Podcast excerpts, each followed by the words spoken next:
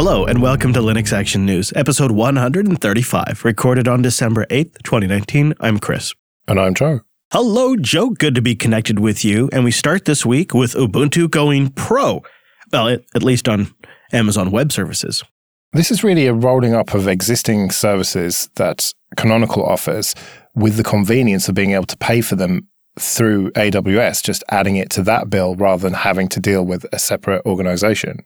Right. It makes compliance as simple as selecting and running an image on Amazon because these images have 10 years of package updates.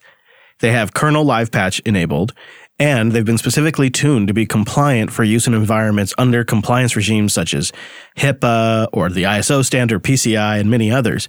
So compliance is baked into these images and the patch coverage for Ubuntu's infrastructure applications like MongoDB or some of the things that are in Universe, even the Universe repository, which typically is not covered, will see security patches directly from Canonical.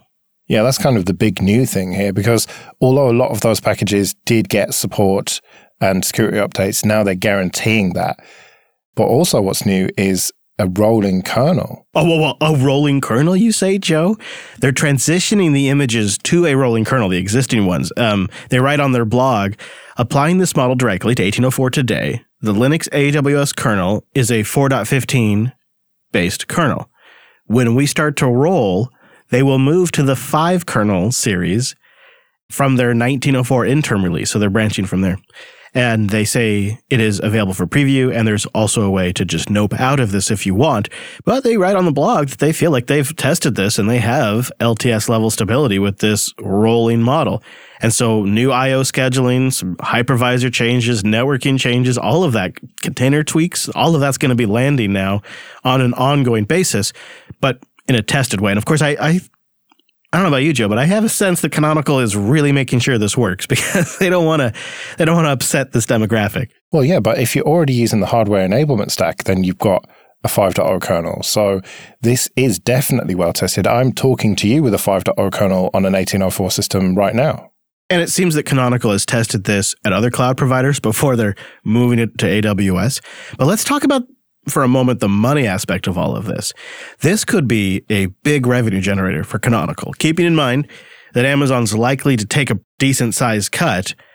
You're looking at somewhere around 23 cents an hour up to 33 cents or more, depending on your rig, for these pro images. That's per hour, but it's low enough. Your large financial institutions and your, your medical institutions and everything in between would happily pay 33 cents an hour on infrastructure systems to not have to rebuild that infrastructure for 10 years and to get pre-checked compliance means that when they get audited, they can point to the steps they're taking to follow compliance requirements.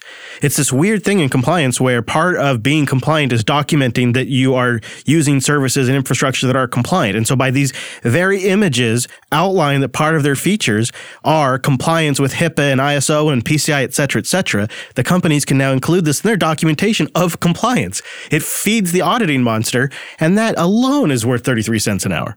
I love the smell of an IPO in the morning. and this is a really clever idea. And it would be interesting to see where these pro images go from here.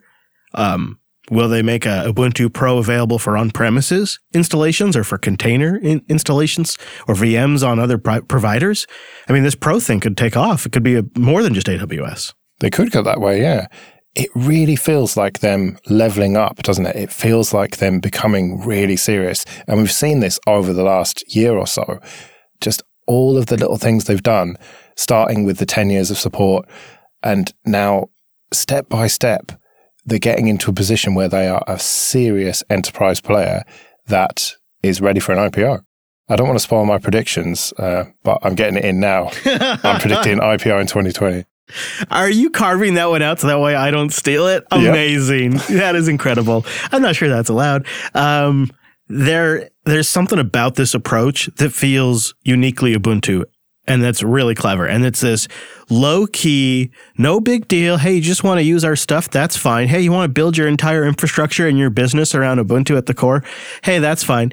Oh yeah. Oh yeah. We can, we can provide support for that. Yeah. Oh, you, would you like to get a support contract? Yeah, absolutely. Would you like to turn on these pro images? It's just 33 cents more an hour. Go ahead.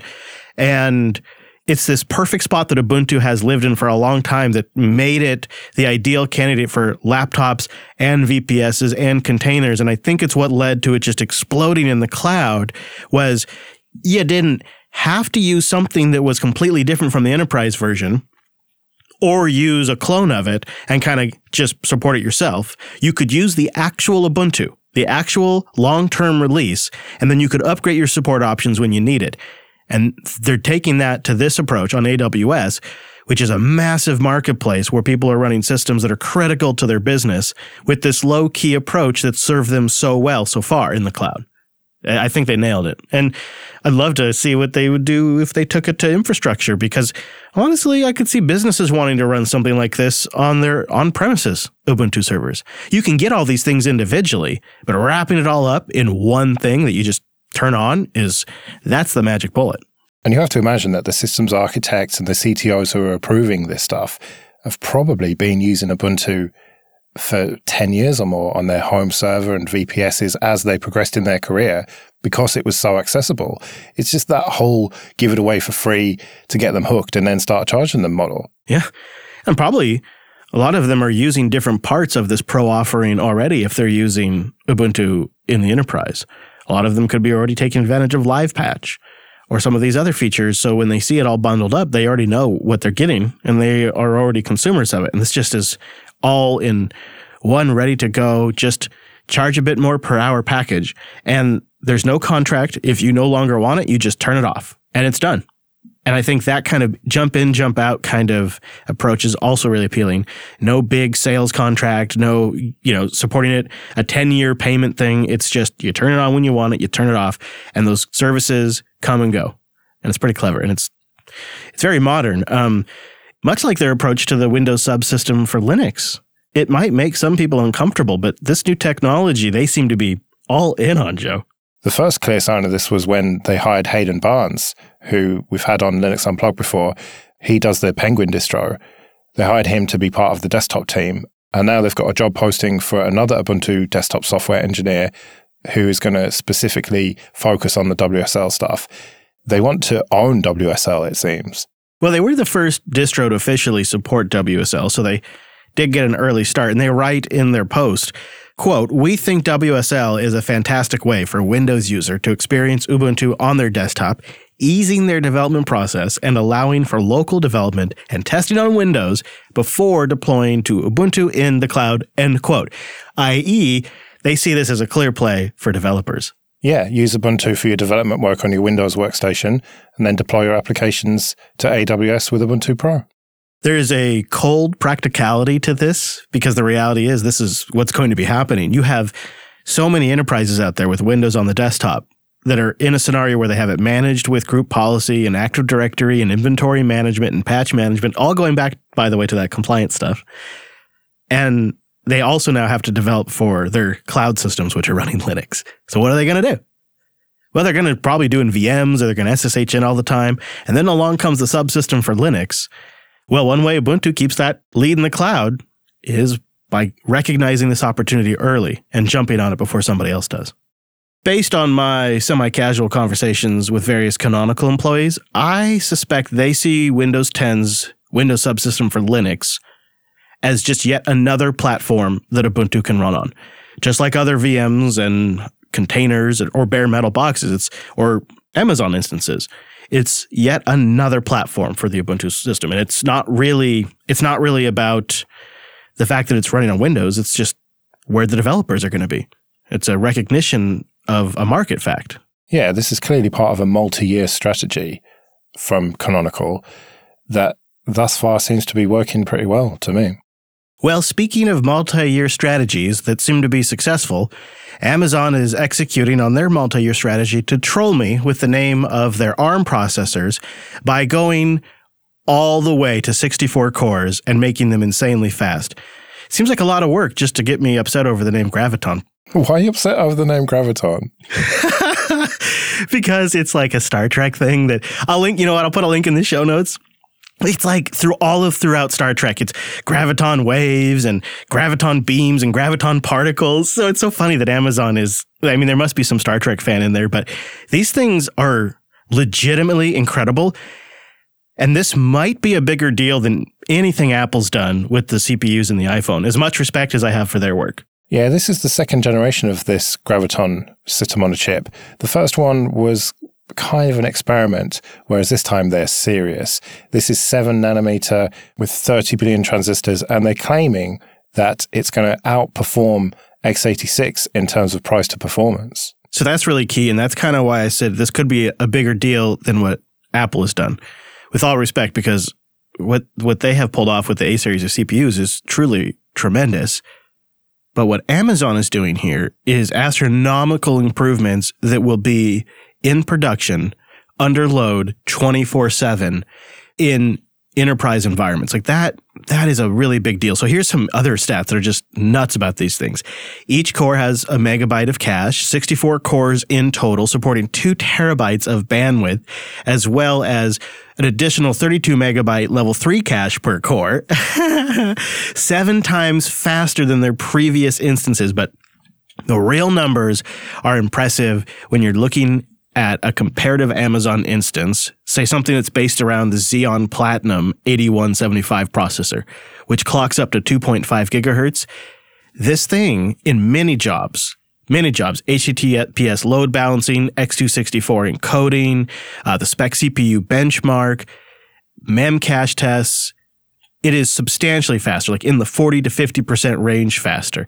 Amazon describes that these new 6G instances are able to offer 40% higher performance than the existing x86 fifth generation platforms, which consumers would have traditionally been buying.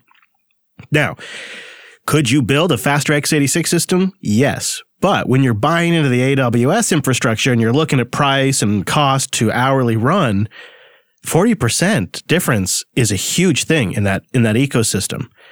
It means a drastic cost savings for the company and for any customer that switches to these instances. This is a watershed moment for ARM in production.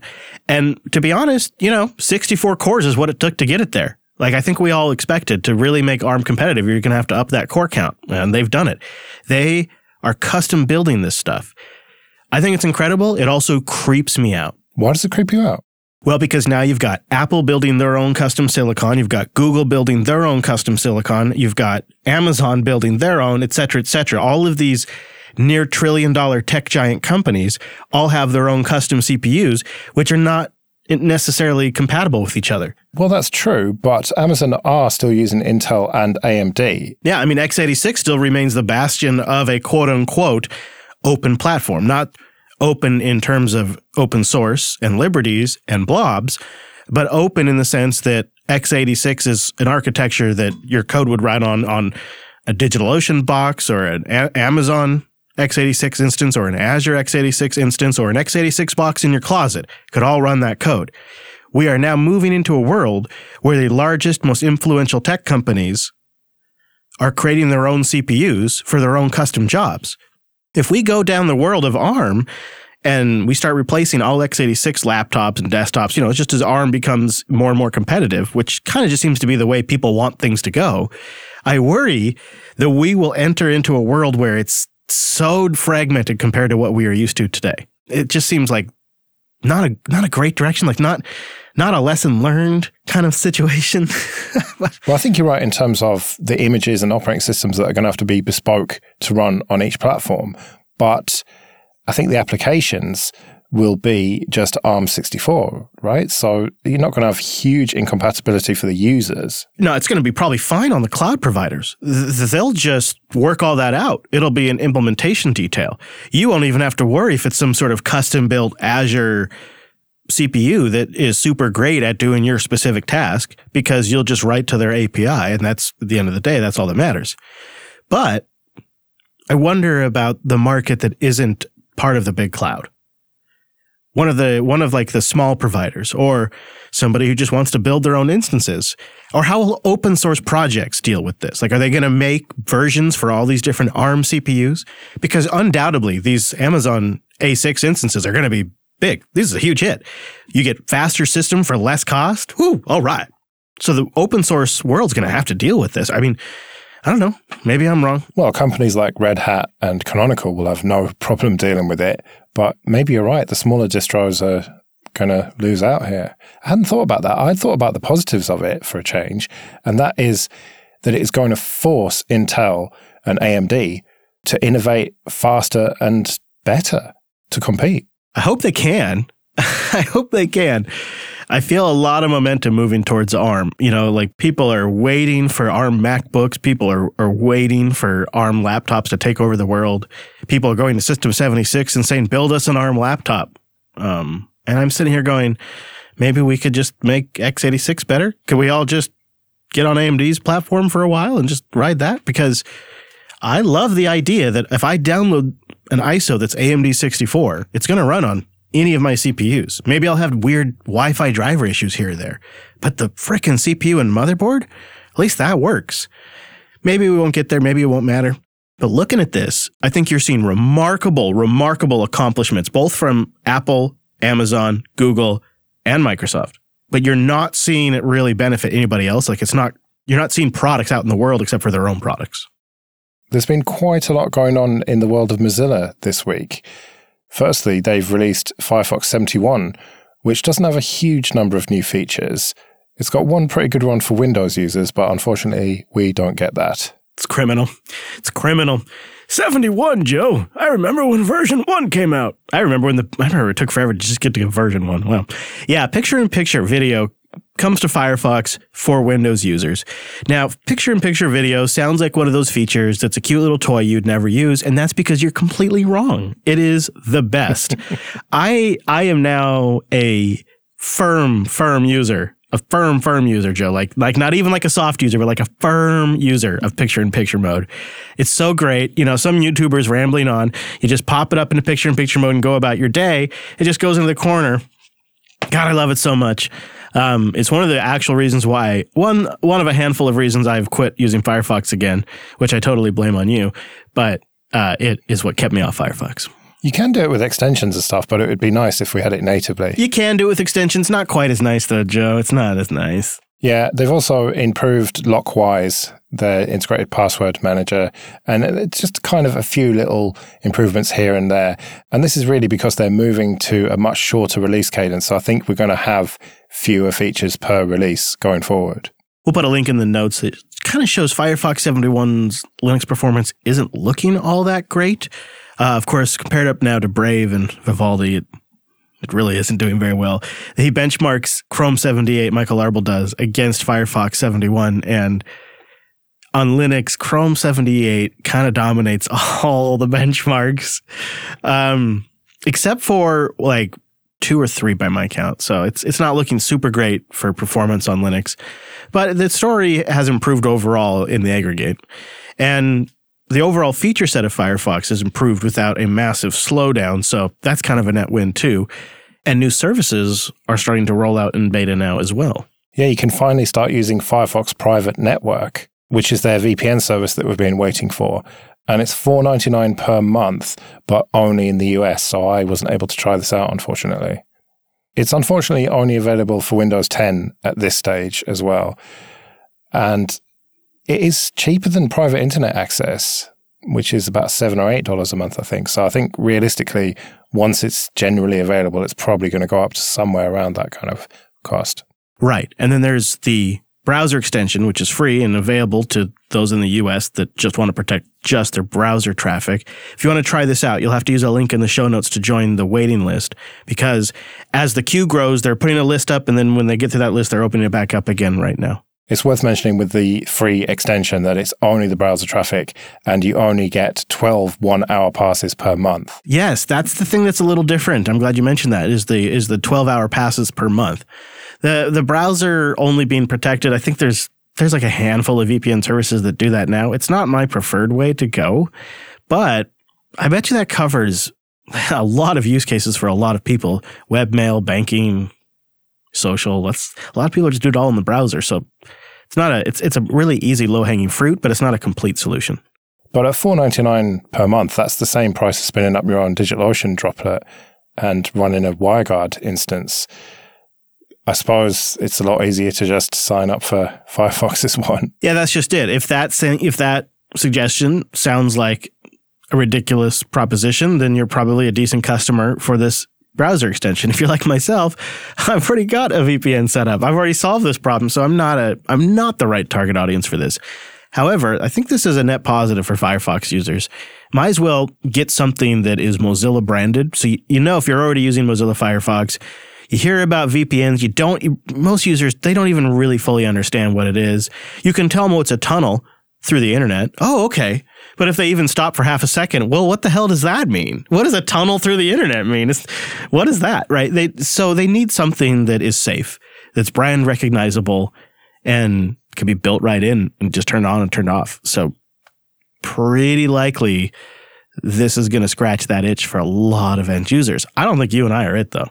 I think that's a nice idea, but isn't the reality that everyone else is using Chrome and it's only really people who care about open source are still using Firefox? I think their strategy here is to change that narrative. That narrative needs to go away, and the new narrative needs to be, yeah, Firefox, Chrome's great.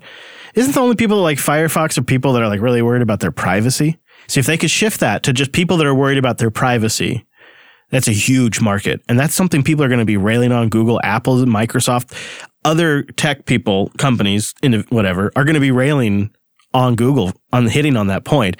And so Mozilla gets to just sit back and enjoy the fruits of everyone else's labor while positioning Firefox as this privacy conscious web defending browser and just sit back and wait for people to look for an alternative. I think that's got to be the strategy here. So that's why things like Lockwise and Firefox Protect, like they really kind of get these things entrenched in your mind as the brand is trying to really take care of you. Yeah, which is probably why when a security researcher pointed out that Avast and AVG extensions were effectively acting as spyware, they removed them from the Firefox store. Yeah, that was a big deal. I think Opera did the same. So when these extensions were installed, they would track the URL and title of every page you visit, how you got to that page, along with per user identifiable details about your operating system and browser version, plus other metadata.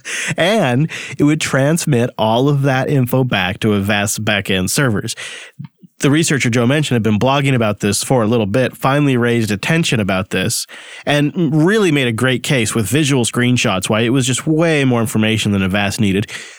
Avast did respond and say that they had to collect all this data to detect dodgy and fraudulent websites to protect the users.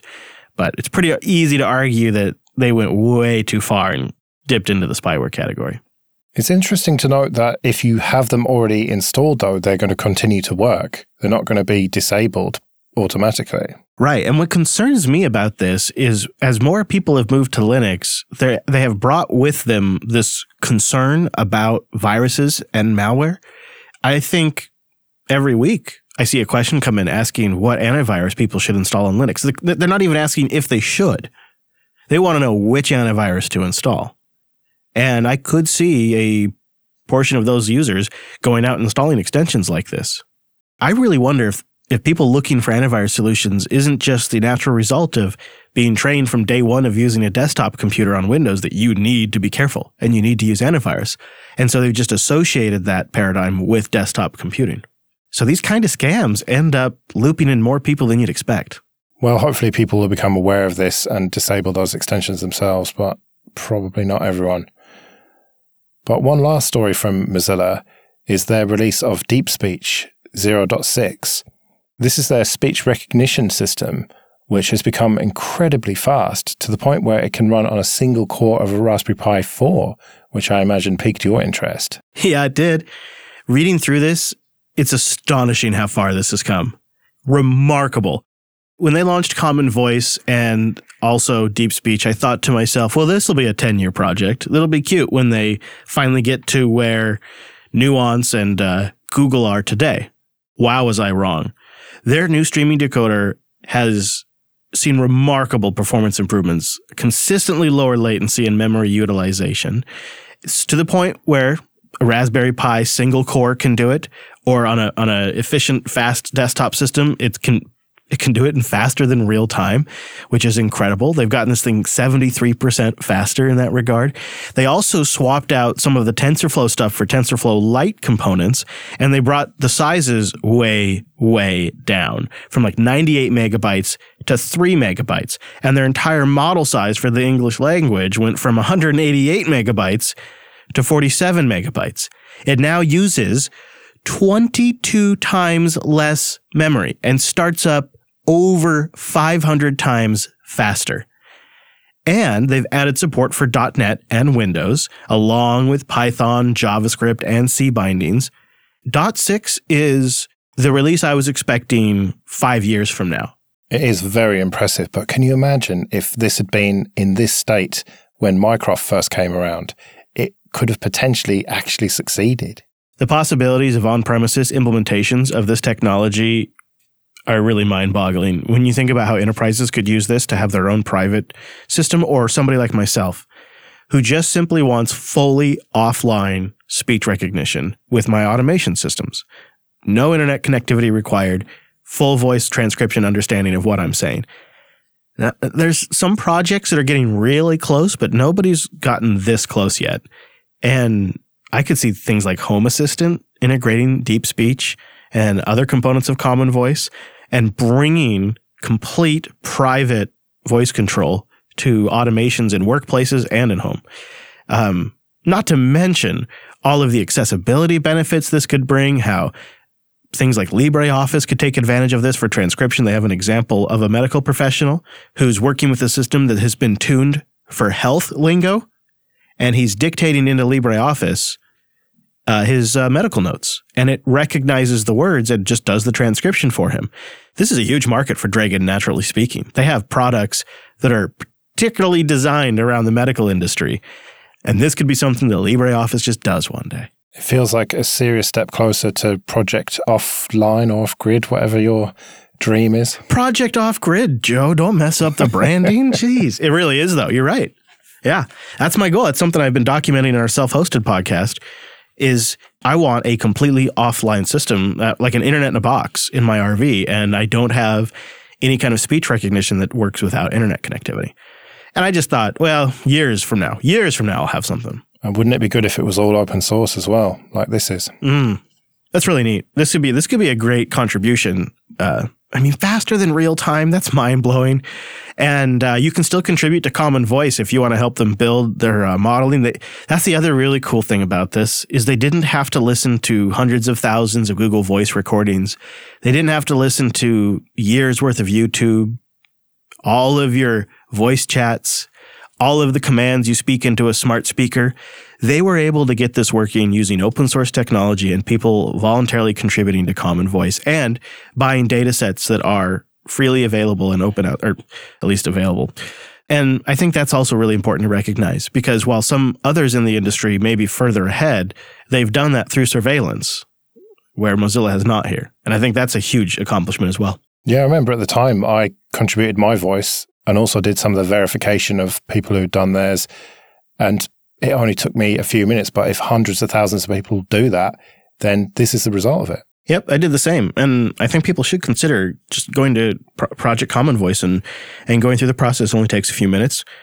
If you have a decent mic, you could probably do it pretty quick. And even if you don't, that's one thing that they were keen to have is people just on phone mics and laptop mics with background noise, because that's what you need to train the algorithms. Yep, you got to cover all the edge cases, and they're thinking about that. So deep speech has really come a long way, and it's great to see version 0.6. Put that on the list of one of my favorite projects this year that just went from zero to hero in like no time. And and such a complex thing too. Machine learning's real, Joe. yeah, it's good to see them spending some of their money on something that's going to benefit so many people. Yeah, really. It's one of those projects that maybe Mozilla is best suited for. Well, whatever happens, we'll let you know next time there's a big development. Just go to linuxactionnews.com slash subscribe for all the ways to get new episodes. And you can go to linuxactionnews.com slash contact for ways to get in touch with us. We'll be back next week with our weekly take on the latest Linux and open source news. I'm at Chris LAS. I'm at Joe Ressington. Thank you for joining us, and we will see you next week. See you later.